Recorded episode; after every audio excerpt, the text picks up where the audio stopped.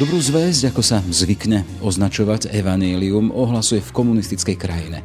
Tak o sebe hovorí Slovák, misionár Michal Vrták a tu krajinou je Kuba, jeden z posledných ostrovov socializmu. Vítajte v Ráno náhlas v podcastoch Aktualit. Ďakujem.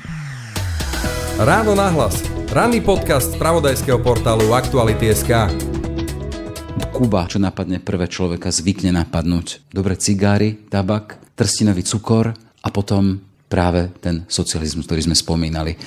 Čo sa stalo, že ste tam dostali vy? Tak ja som si ako svoje misijné určenie pri väčšných eh, sľuboch v Reholi zvolil viaceré krajiny a medzi nimi teda aj Kubu. A generálát rozhodol, že tam je momentálne najväčšia potreba, tak ma tam poslali a teda je to už tretí rok môjim pôsobiskom. Keď vy hovoríte generálát, to znamená, že nejaký predstavený alebo v najvrchnejšie poschodie vašej rehole, ktoré pôsobíte, hej, u misionárov Božieho slova. Áno, áno, generálát, ktorý sídli teda v Ríme, ktorý zastrešuje celú našu reholnú spoločnosť a vlastne všetky provincie, ktoré sa nachádzajú vo viac ako 70 krajinách sveta. Ako som spomínal, tie moje také nejaké reminiscencie, čo sa mi spája s Kubou, hej, tabak, trstinový cukor a ten socializmus. Čo sa vám spájalo predtým, ako ste tam šli s Kubou? Ešte ten kubanský rum sa zabudol a ja som si naivne myslel, že aj pomaranče, to som si z detstva pamätal. No a to ma veľmi prekvapilo napríklad, že citrusy na Kube prakticky neexistujú. Neskôr som sa dozvedel, že to bolo kvôli tomu, že v 90. rokoch postihla tieto citrusovníky nejaká choroba a len veľmi, veľmi pomaly sa snažia nejako obnoviť tie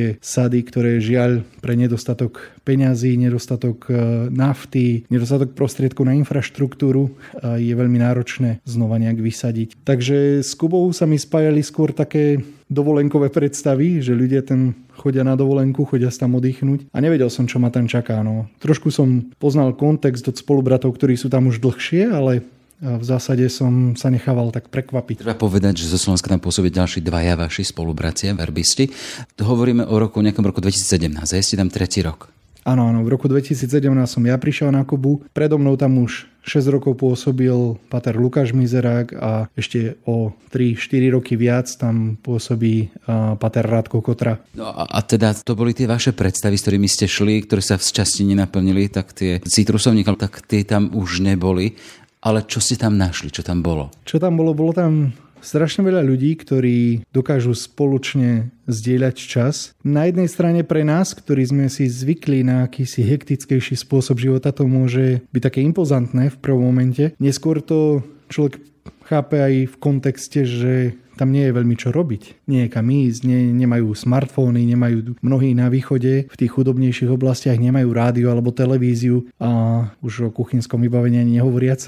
A to hovoríme o dnešných dňoch, hej? lebo teda keď nás takto počujú naši teda poslucháči, ide zväčša o mladých ľudí a keď počujú teda, že nemajú tam smartfóny, to bož rádio, je to realita Kuby dnes? Je to realita pre väčšinu, lenže problém je v tom, že mladý človek pozná tých, ktorí sa dokážu spájať skrze internet, ktorý je možné na Kube už dnes sa dá pripojiť si v parku, len sa za to platí, áno. Ale tých, ktorí žijú bez týchto vymožeností, človek mimo Kuby nemá ako stretnúť, ako spoznať. No a mnohí, ktorí majú tieto vymoženosti, sú z privilegovaných rodín. A to znamená, že obraz, ktorý budú aj skrze tie sociálne siete vydávať o Kube je pri najmenšom prikrášlený.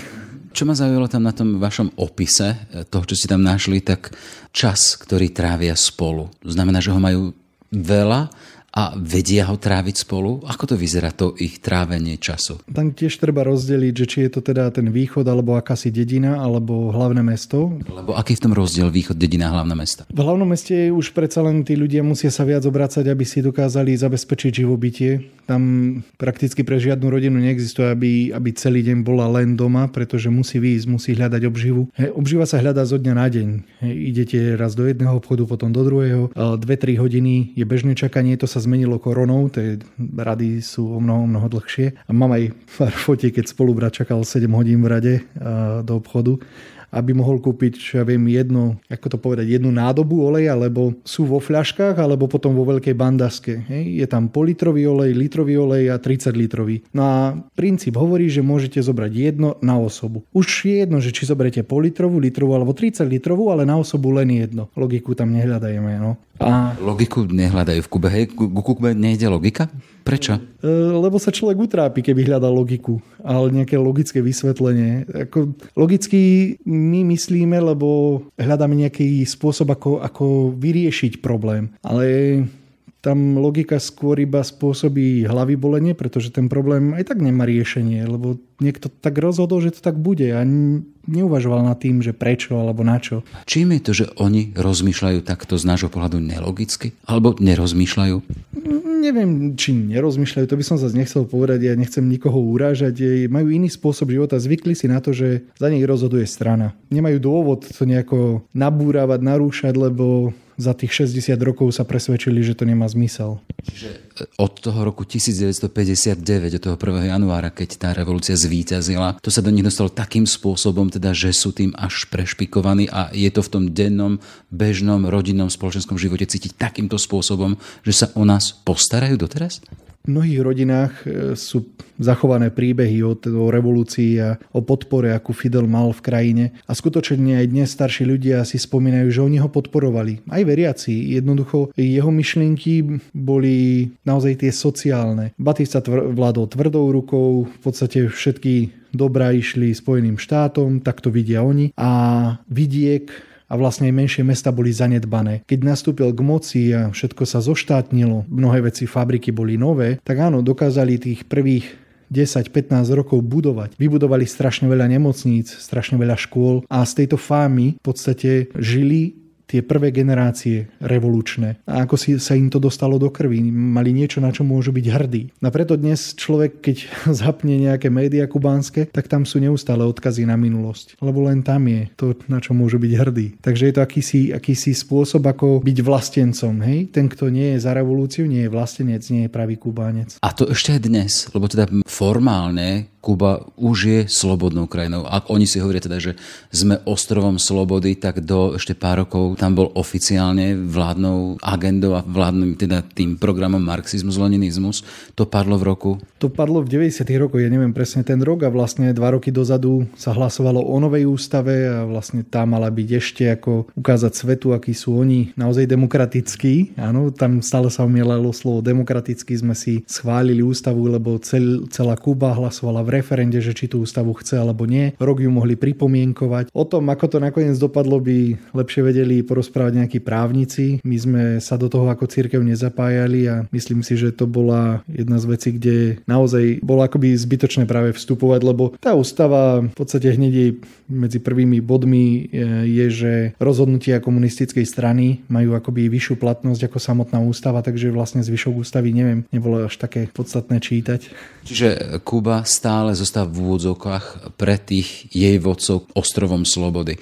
Len pripomeniem teda, že po zosnulom Fidelovi Castrovi, ktorý vládol 10 ročia, prevzal moc jeho brat Raul. Raul je predsedom komunistickej strany, ale už nie je prezidentom na Kube. Prezidentom je Diaz Canel, ktorý teda prevzal funkciu prezidenta, ale zároveň sa oddelila funkcia prezidenta a predsedu strany. Čiže na čele strany, čo je dôležitejšie, je stále Raul Castro. Stále to je v tej línii Castro Petrovcov, čiže Kuba ide stále, alebo žije a ide v línii Fidela, Raula, teraz tých nových.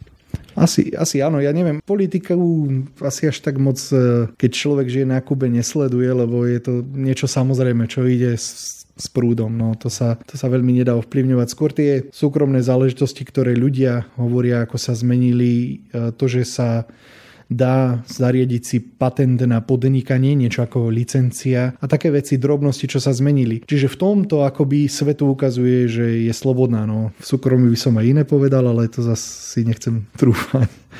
To znamená, že musíte dávať pozor na to, čo hovoríte, vzhľadom na to, že aj preto vaše pôsobenie tam potrebujete dovolenie štátnych orgánov. Samozrejme, no dovolenie je dnes najmä formou povolenia na pobyt, ktoré sa pravidelne predlžuje. Kuba už veľmi dlho nevydáva cudzincom permanentné povolenie na pobyt, to znamená, že každý rok, dva, maximálne 5 ho treba obnovovať a keď je niekto, keď robí niekto zlú reklamu Kube, tak uh, môže sa mu stať, že nedostane povolenie. Takže... V úvodzokách hej. Je to ten paradox, hej. A hovoríme o ostrove slobody, oni si hovoria ostrov slobody ale z toho, čo hovoríte vy, vy si musíte dávať pozor na to, aby si sa mohli vrátiť po prípade.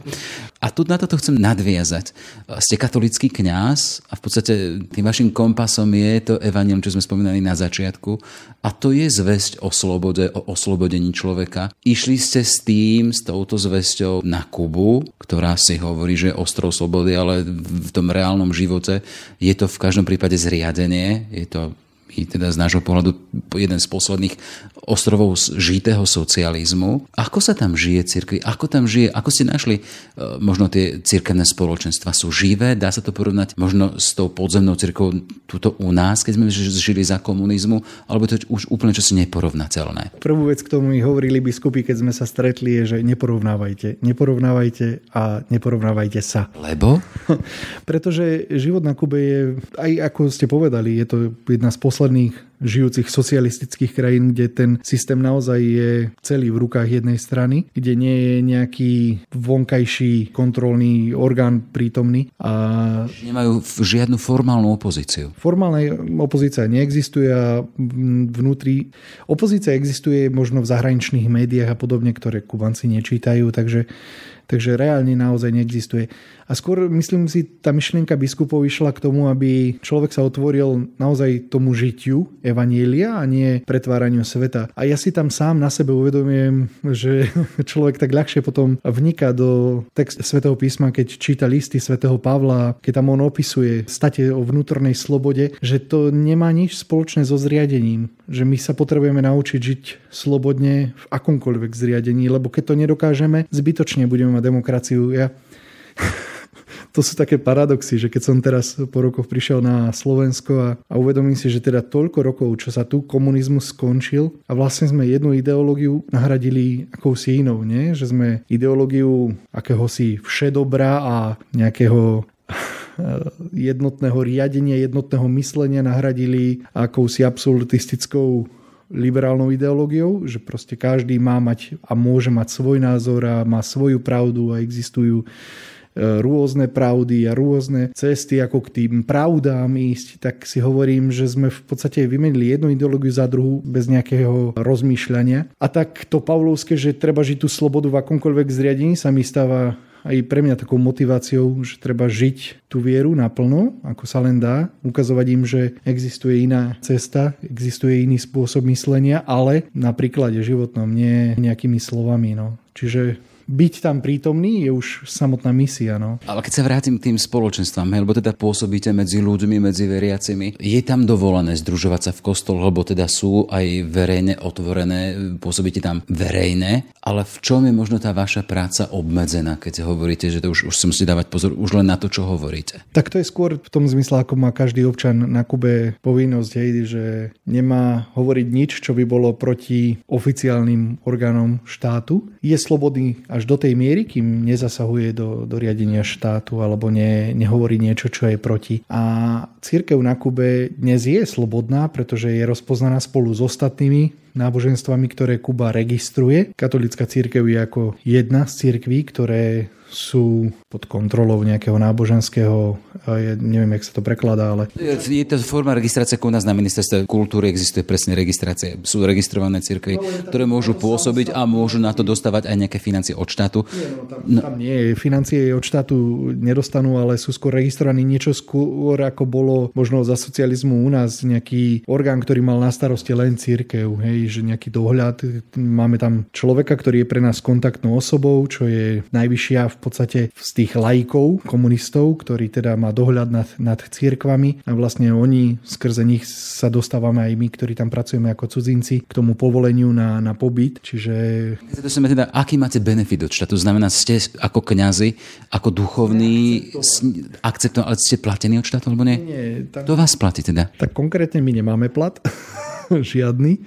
Žijeme z rehole, to je výhoda možno reholníkov a toho, že naša provincia je Mexic, mexická provincia a Kuba je len časť našej provincie ako verbistov. To znamená, že vás platia jasné vaše reholné, teda, ale napríklad, keď sú tam diecezni kniazy alebo iní, kto ich platí, tie veriace spoločenstva, alebo je to celé na dobrovoľnosti, alebo nechápem to. To viacerí nechápeme.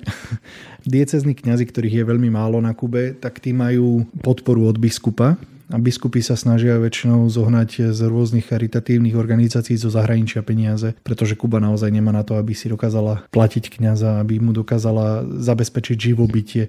Čiže z tohto pohľadu tam je církev a tie církevné spoločenstvo, ale aj duchovné tie komunity trpené štátom. Áno, no sme akceptovaní do tej miery, pokiaľ nezasahujeme nejak do verejného života. Ale napríklad zlepšilo sa aj to, dá sa žiadať o povolenie, o procesiu a podobne, čiže tam za záleží, aké má daný kňaz vzťahy s komunistami a podobne, ale už je to možné. Zimomrievky z toho idú. Po tej skúsenosti u nás zo Slovenska teda, že aké má vzťahy kňaz s komunistami. Vieme napríklad skúsenosť z Polska kňaz Popíluško, ktorý bol komunistickou štátnou bezpečnosťou zavraždený. U nás kňaz Pola, ktorý tiež odišiel takým spôsobom. Ale chcem sa pýtať z druhej strany. E, tí veriaci, medzi ktorými pôsobíte, oni túžia po vašej práci, túžia po vašej prítomnosti? Cítite tam podporu, alebo si tam len teda misionári, ktorí tam prišli, kedy si ešte v tom neviem, 17. storočí po Krištofovi Kolumbovi a, a potom, ako tam prišli Španieli, začali šíriť vieru? Je to také... No... 17. po 16. storočí. Hej, taká komplexná odpoveď to asi bude. Zase záleží, že či je to na východe, či je to v meste alebo na dedine, alebo či je to v Havane. Tie skupiny sú veľmi rozličné. V zásade v Havane je menej tých veriacich ako na východe, ako na na dedinách, kde máme ďalšie farnosti. Ja teda poznám len tie naše farnosti plus susedné farnosti v Havane a môžem povedať, že ľudia sú. Nie ich toľko možno ako u nás, ale chcú a majú záujem o, o to posvetno, aj keď nevždy tomu rozumejú. Ale to treba pochopiť. Tam, keď človek kráča ulicami Havany a stretne nejakého bežného človeka, tak nie je nič prekvapujúce, že on nemá šajnu, kto je to Ježiš Kristus alebo čo je náplňou nejakého misionára. Pre neho misionár je znamená cudzinec, ktorý má peniaze, ako pre bežného Kubánca. Tam takéto hĺbšie pochopenie duchovna neexistuje e, v zmysle našej katolíckej cirkvi. Oni sa cítia byť duchovní, založení spirituálne a od toho sa aj odvíja, že majú také tie sklony k tomu, že uveriť čomukoľvek. Hej. Veľmi ľahko ich človek presvedčí o nejakom kúzle alebo tak, že toto si námaš a to ti pomôže, to je zázračná voda. A tak aj pristupujú mnohí k svetenej vode, hej, lebo počuli, že to je svetená voda, to je niečo dobré a prídu si ju pýtať na litre, ale pritom nie sú pokrstení, nemajú ani katechezy nič za sebou, len kde si počuli od niekoho, že teda katolická církev má niečo takéto zázračné. No. Čiže takéto úplne pomílené chápanie viery v našich očiach. Pre nich zase my máme také čudné chápanie viery, lebo na všetko máme predpisy, na všetko máme nejaké podmienky, procesy a tomu niekedy nerozumejú. Keď prídu žiadať okres, tak oni nerozumejú, že s čím je problém, však chcú pokrstiť dieťa. No a čo, že nie sú zosobášení? No a čo, že ani mama, ani otec nemajú krst? No a čo, že ani krstní rodičia nie sú pokrstení? Ako čo mám za problém? Pre nich je nepochopiteľné, že my máme, my si kladieme podmienky ako církev. Čo ten krst pre nich znamená? Prečo pre nich prídu? Teda, ak nie sú pokrstení oni, alebo nežijú, alebo nie sú nejakým spôsobom inkorporovaní, včlenení do cirkvi, že čo to pre nich znamená? To zase čo si takéto magické? Môže byť, že sú buď teda z nejakej cirkvi, hm, ak to nazveme cirkvou, alebo santery, ktorí kedysi žiadali katolické krsty, lebo verili, že podmienkou, aby teda mohol byť členom santerie, musí mať katolický krst. Čo tá santeria alebo santery, neviem, čo to je? Santeria je náboženstvo na Kube, ktorá je zmiešaninou afrických domorodých náboženstiev s kresťanstvom, ktoré si v podstate priniesli otroci, ktorí boli násilne pokresťančení, ale teda aby mohli žiť to svoje, tak vlastne museli používať mená katolických svetých na svojich bôžikov a podobne. To znamená, že majú svoje pomenovania na, na rôznych svetých a s tým aj pristupujú vlastne k katolickej viere, že keď je nejaký kostol svetej Barbory, čo je pre nich bohyňa vojny, tak eh, tam idú, aby prosili teda buď za dobre alebo za zlé, aby sa niekomu niečo stalo v zmysle nejakých bojov a podobne. Jednoducho majú svoje rituály. No. A to je na hodiny a hodiny. Keď to človek len takto počuje, môže si povedať, a však ten úplne cestne, lebo o tom rozpráva, lebo to potrebuje človek pochopiť ako si hĺbšie, že nie je to tak jednoduché. Hej. Pri tomto, ako mi to rozprávate, teda ľudia, ktorí sú vnútorne slobodní a neriešia žiadne teda predpisy a v podstate ani to, že nejaké definície, na čo je krzda a všetky tie ďalšie veci, že nie ste z toho ako jeden kňaz katolíckej skvely nešťastný, alebo v čom vlastne tam vidíte ten zmysel svojho pôsobenia? Nehovorím, že zmysel našho pôsobenia je krstiť a učiť definície, ale predsa len teda, že oni si za vami chodia pre litre svetenej vody, tak, keď to tak obrazne povieme, lebo im poslúžia, dajú si pokrstiť, dajú, dajú si pokrstiť deti, lebo sa to teda potrebujú takýmto spôsobom. Že, a kde vlastne vidíte zmysel výsovej práce tam? Tak ja hovorím, že to, čo ma naučili, je práve to takéto preniknutie do toho pavlovského oslobodenie sa od toho, že ja musím niečo. Ja som prijal, že ja nemusím poznať e, súčasný stav veci, že prečo, ako to je, ale som zodpovedný za to, aby som žil tú moju vieru v rámci toho najlepšieho, čo som prijal, toho najlepšieho, čo, čo zo seba môžem vydať a, a jednoducho odovzdať to pánovi, že v budúcnosti možno on si to dokáže na niečo použiť. Mojím takým vnútorným nastavením na Kube je byť tam pre nich. Možno to niekomu bude znieť ako, že je to málo, ale skutočne byť prítomný celým srdcom na Kube pre Kubánca, to je niečo, čo oni veľmi nepoznajú, najmä od mužov. Hej. Ako ženy, to je, to je jasné. Žena a matka, to je tam základ rodiny. Hej. Lebo hovoríme, že kubánska rodina to je dieťa, mama a starka. Ale práve ten Otec tam nemá miesta. Mal by miesta, ale absentuje. Žiaľ, mnohé rodiny na Kube nemajú oca. Lebo na Kube je to tak, že ak otec e, sa rozhodne neakceptovať dieťa, ktoré splodil, tak e, nemá nejaký právny nárok žena, aby, aby teda žiadala, že, že on je otec e, dieťaťa. Nerobia sa tam DNA testy a podobne. Takže je to tak, že žena ostane s dieťaťom sama. Potom si po prípade nájde iného muža, ale ten ju môže tiež nechať, takže bude mať dve deti. Jedno od toho otca, jedno od tamtoho a teda vychová ich spolu s babkou babkou. Hej? A, a to je bežný obraz Kuby. Že jednoducho tá rola otca tam nie je. Takže si hovorím, že nie je to málo byť tam a hoci ako duchovný otec, ale ako niekedy zastúpiť tú rolu otca je možno viac ako do nemotým opakovať desatoro a vidíte to, že to príjmajú, že to aj chápu a, a jednoducho berú to od vás, tú ponuku, ktorú vydávate svojim životom? Hovorím, že ja to možno nezažijem, že by som mal ten fyzický dôkaz toho, že to pochopili, ale vnímam to ako potrebné. Vnímam to, že im to chýba a čudujú sa, že nejaký chlap proste venuje čas na to, aby, aby vysvetľoval veci, aby, aby jednoducho sa zastal niekoho v problémoch, aj keď to je len nejaká diskusia medzi farníkmi, že hľadať spôsob, ako niečo vyriešiť, že proste nerozšuľovať sa hneď na všetkým, nesiahnuť hneď po tej fľaške. Takže to, to sú také veci, ktoré oni vnímajú a čudujú sa. Hej? A čudujú sa, prečo niekto, kto je už za vodou, tak povedieť, že žije v podstate, alebo sa narodil v krajine, kde, kde je blahobyt, lebo halo, pre mnohých Slovákov to bude prekvapenie, ale u nás už blahobyt je. A keď si myslia aj tí nejakí chudobní, ktorí žijú z podpory, že, že to nie je pravda, tak by som im doprial pol roka v nejakej e, naozaj chudobnej krajine. A potom by sme pochopili, že, že ten blahobyt e, zneužívame trochu hej, a vyhovárame sa naň potom a nedokážeme byť e, solidárni niekedy tak, ako by sa patrilo. Čiže to len taká krátka vsúka, čiže ten váš pobyt aj tam na Kube, na ostrove Slobody, ktorý si žije svojim životom a myslí si, že to je najčas najslobodnejšie, ale predsa len spomínate to teda, že zažívajú mizériu, robí zo Slovenska úplne iný obraz? Ako pre mňa, hej, lebo tak oni samozrejme Slovensko nepoznajú. Áno, ja, ja vnímam teraz po tých troch rokoch Slovensko ako krajinu, ktorá je veľmi bohatá a zároveň ľudia sa stávajú menej citliví na, na potreby iných okolo. A bolo to cítiť aj pri kríze s utečencami a podobne, že jednoducho ako by nám prestalo záležať na dobre iné, iného a nerozumieme, že možno my budeme raz v tej pozícii, že budeme potrebovať tú pomoc. Ako keby sa zabudlo na minulosť úplne, hej, lebo teraz žijeme predsa pre pre prítomnosť a pre budúcnosť, čo sú také vzdušné zámky, lebo to sa môže jedným covidom rozpadnúť, všetko pravda. Ale zároveň tu vnímam, že ľudia majú chuť e, na sebe pracovať, čo je super, zaujímajú sa o veci, ale akoby nevždy dostali ten priestor, ktorý tomu prináleží. Ale to možno je súvisí s tým, že teda žijeme v spoločnosti, ktorá je zameraná na ekonomický výkon, no a tak predsa len tie iné oblasti života až taký priestor nedostávajú. Ešte stále žijeme v dobe covidu, v pandemickej dobe. Chcem sa spýtať, akým spôsobom poznamenala pandémia Kubu? Je to tiež vážny problém? tak e, pre nás to bol osobný problém najmä, keď sme po tých troch rokoch mali prísť na dovolenku v júni. V marci sa Kuba zavrela, vyhlásila, že teda zatvára hranice. To ešte bol na Kube asi len jeden alebo dva oficiálne potvrdené prípady. Tie oficiálne prípady hlásia odvtedy každý deň o 9 ráno v televízii.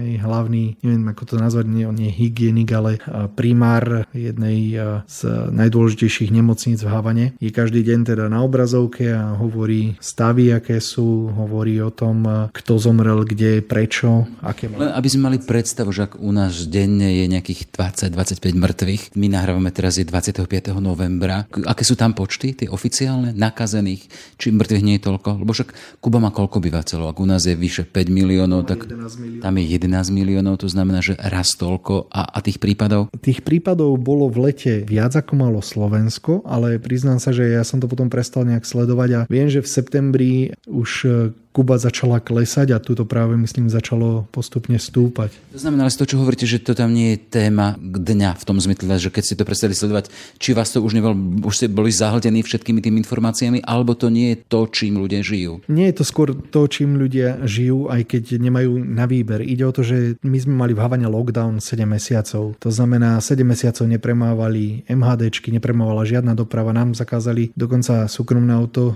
používať, lebo to je trošku komplikované lebo má štátnu značku a auta so štátnou značkou potrebovali špeciálne povolenia. A jednoducho zastal akože na chvíľu život a tých 7 mesiacov nemyslím teda tú chvíľu, ale na chvíľu úplne zastal, bol paralizovaný, ale potom jednoducho ľudia museli ísť do obchodu, museli ísť hľadať veci a to nie, že idem do jedného obchodu ako tu, nakúpim si všetko, čo potrebujem, ale tam aj tým, že je to obmedzené, že jeden človek môže kúpiť iba určité množstvo niektorých vecí a nie vždy všetko zoženie v jednom obchode, tak sa to začalo komplikovať. Ano, a tie rady nemali konca niekedy naozaj. Ale ľudia boli trpezliví, no to hovorím ak niekomu chýba trpezlivosť, nech sa ide učiť, ako byť trpezlivý práve na Kubu. A nás tu už rozčuluje, keď niekedy čakám o 10 minút dlhšie na autobus a tam je to proste realita. No tak čakám hodinu, nič nešlo, no tak prídem o hodinu neskôr do roboty. Každý tomu rozumie. Naša kukárka tak ako neraz prišla, že hm, nedalo sa. Hej, ešte pred covidom teda, že nedalo sa. No, nebol autobus alebo nebol prázdny, aby sa dalo nastúpiť. Tak prišla o hodinu, hodinku a pol neskôr.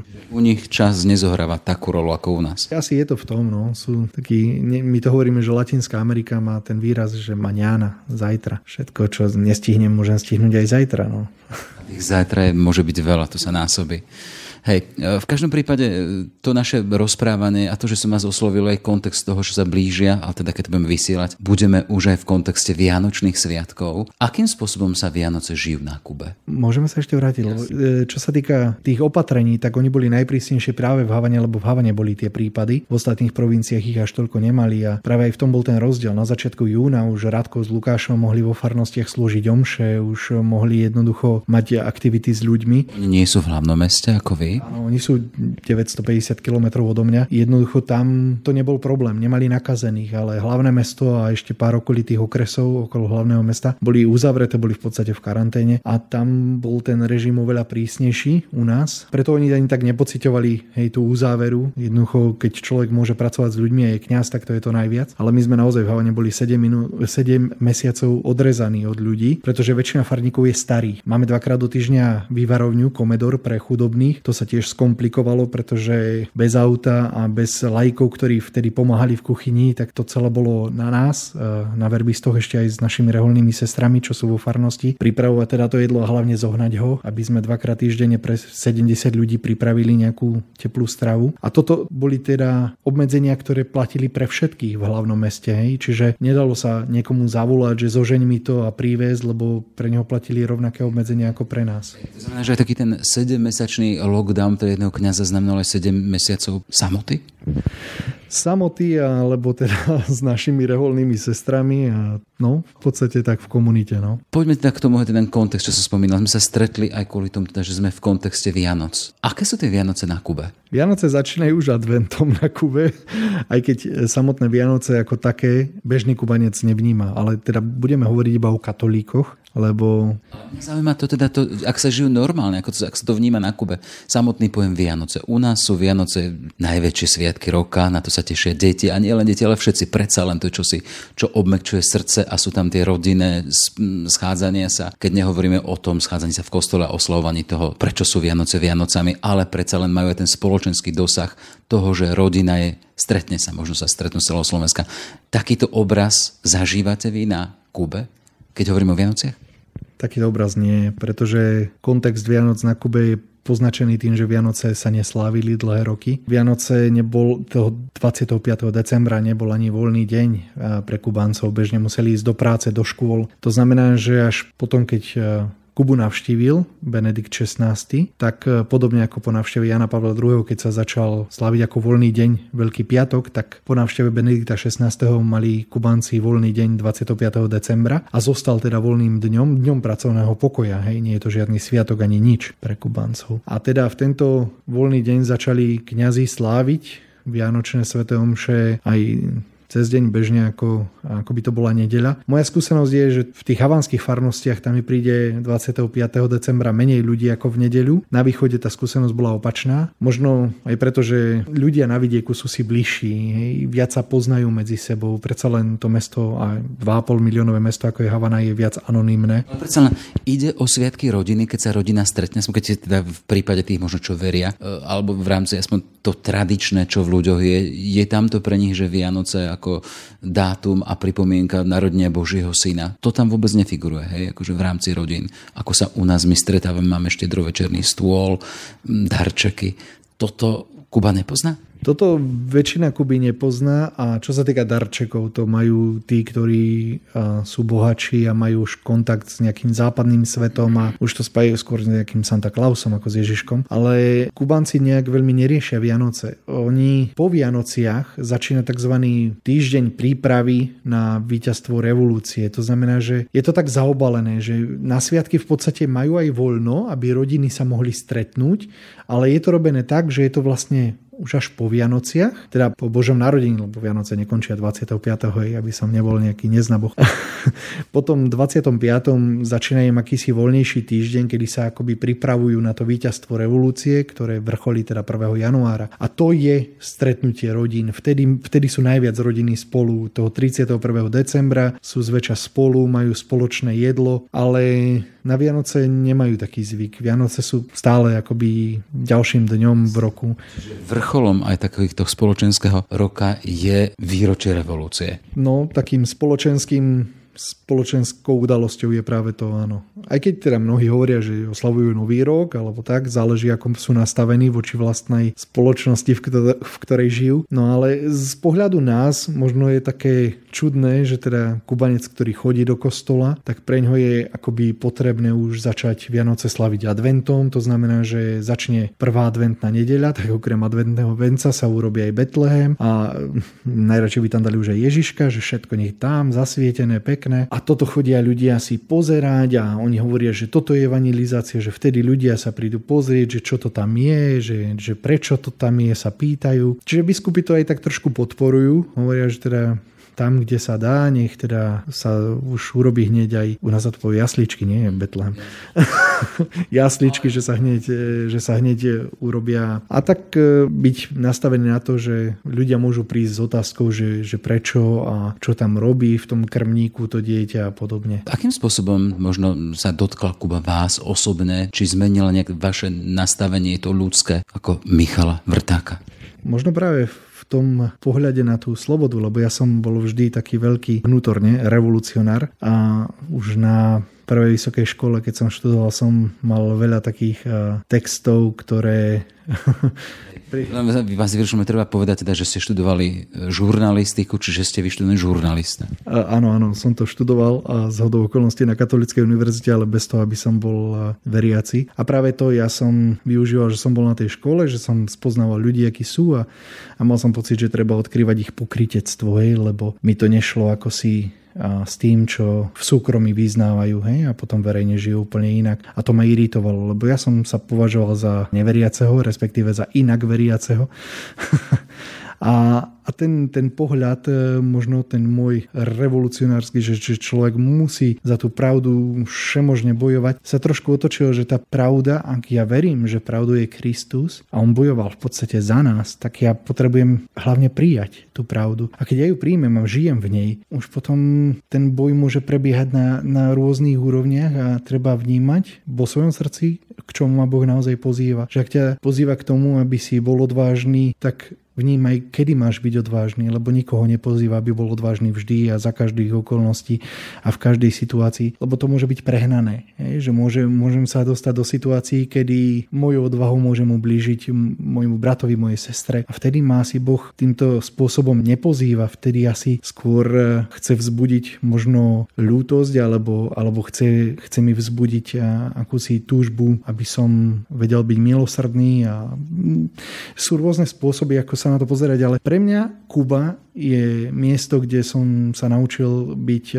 slobodný od vlastných očakávaní. Jednoducho, ja bol deň, keď som si povedal, dobre, pôjdem do obchodu, e, nakúpim toto a toto a budeme môcť e, na projekt, ktorý máme a budeme môcť začať s opravami. No a deň začal tým, že mi zavolali z úradu, že jednoducho chcú prísť na stretnutie, aby prešli so mnou cestu, po ktorej budeme mať procesiu náhody. Tak som musel zostať doma, nedalo si ísť do obchodu, oni nakoniec neprišli. Človek sa oslobodí od toho, že musí byť, musí sa naplniť jeho plán. No nemusí. A nie, neznamená to, že je to, že je to zlé. Je to len iné. Čiže sa to pravdu, ako oni o sebe hovoria, že ostrov slobody, tak pre vás to bolo teda ostrov, kde sa učíte oslobodzovaniu seba samého. Asi tak a od svojich predstav a od eh, nejakých tých eh, túžob. Už len jedna taká zaujímavá vec, jak ste spomínali, že na tej vysokej škole ste boli na katolíckej univerzite, ale sám ste boli neveriaci alebo inak veriaci a nakoniec sa stali kňazom. Čo sa stalo? Akože vyslovene to ma zaujíma, že to je taký veľký paradox.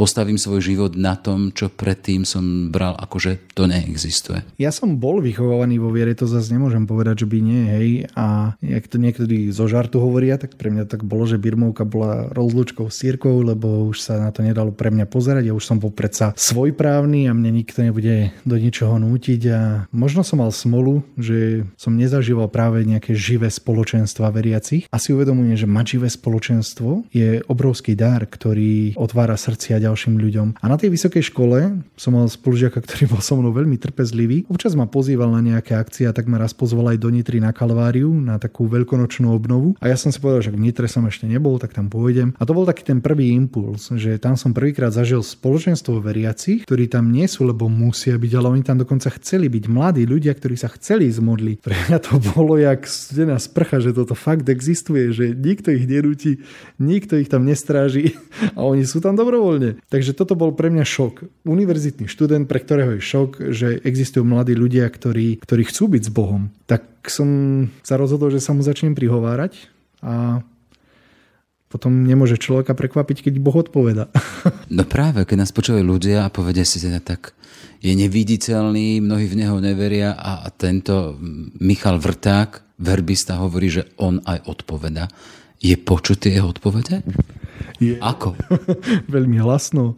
Takže človek začne vnímať e, ten svet okolo seba a otázky, ktoré možno smeruje Bohu, odpovede na tie otázky, ktoré smeruje Bohu, začne vnímať e, vo svojom živote. A možno to niekedy aj zaskočí, môže to byť niekedy trošku strašidelné, lebo si uvedomím, že ten Boh skutočne komunikuje. A Boh nie je neviditeľný úplne, lebo hoci Boh ako taký je duch, tak máme Eucharistiu, kde ho môžeme vidieť aj keď pod spôsobom chleba, ale je to niečo, čo nám ako ľuďom fyzickým pomáha Boha pochopiť, hej? že Boh je síce neviditeľný duch, ale tak miluje človeka, že sa mu zanechal v nejakej forme, aby, aby mohol byť s ním, aby, aby ho dokázal adorovať. No. Tento šok potom prešiel až do toho, že ste dali prihlášku, že ste k tým verbistom, jasné, že k tým verbistom vás vysvetili za kniaza a skončili ste aktuálne až na Kube.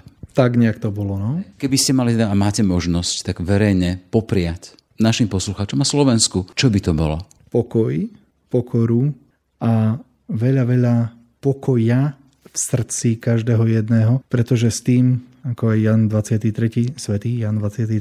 hovoril, že kto má pokoj v srdci, dokáže veľa. A je to práve o tom, cítiť sa byť potrebný je úžasné, ale cítiť sa byť milovaný je na nezaplatenie. Je to jednoducho niečo, čo nemôžeme druhému kúpiť, čo druhému nemôžeme vyrobiť. Cítiť sa byť milovaný je jednoducho spôsob prijatia. Ja môžem milovať a ten druhý nemusí odpovedať.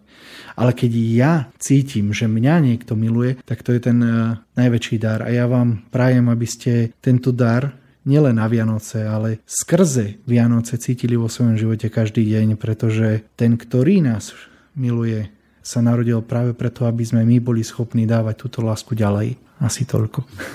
Dobre, toľko teda. Michal Vrták, verbista, misionár, aktuálne pôsobiaci na Kube. Nech sa vám darí a všetko dobré, aby ste sa oslobodzovali čo najviac. Teda čím ďalej, tým viac. Ďakujem a požehnané sviatky.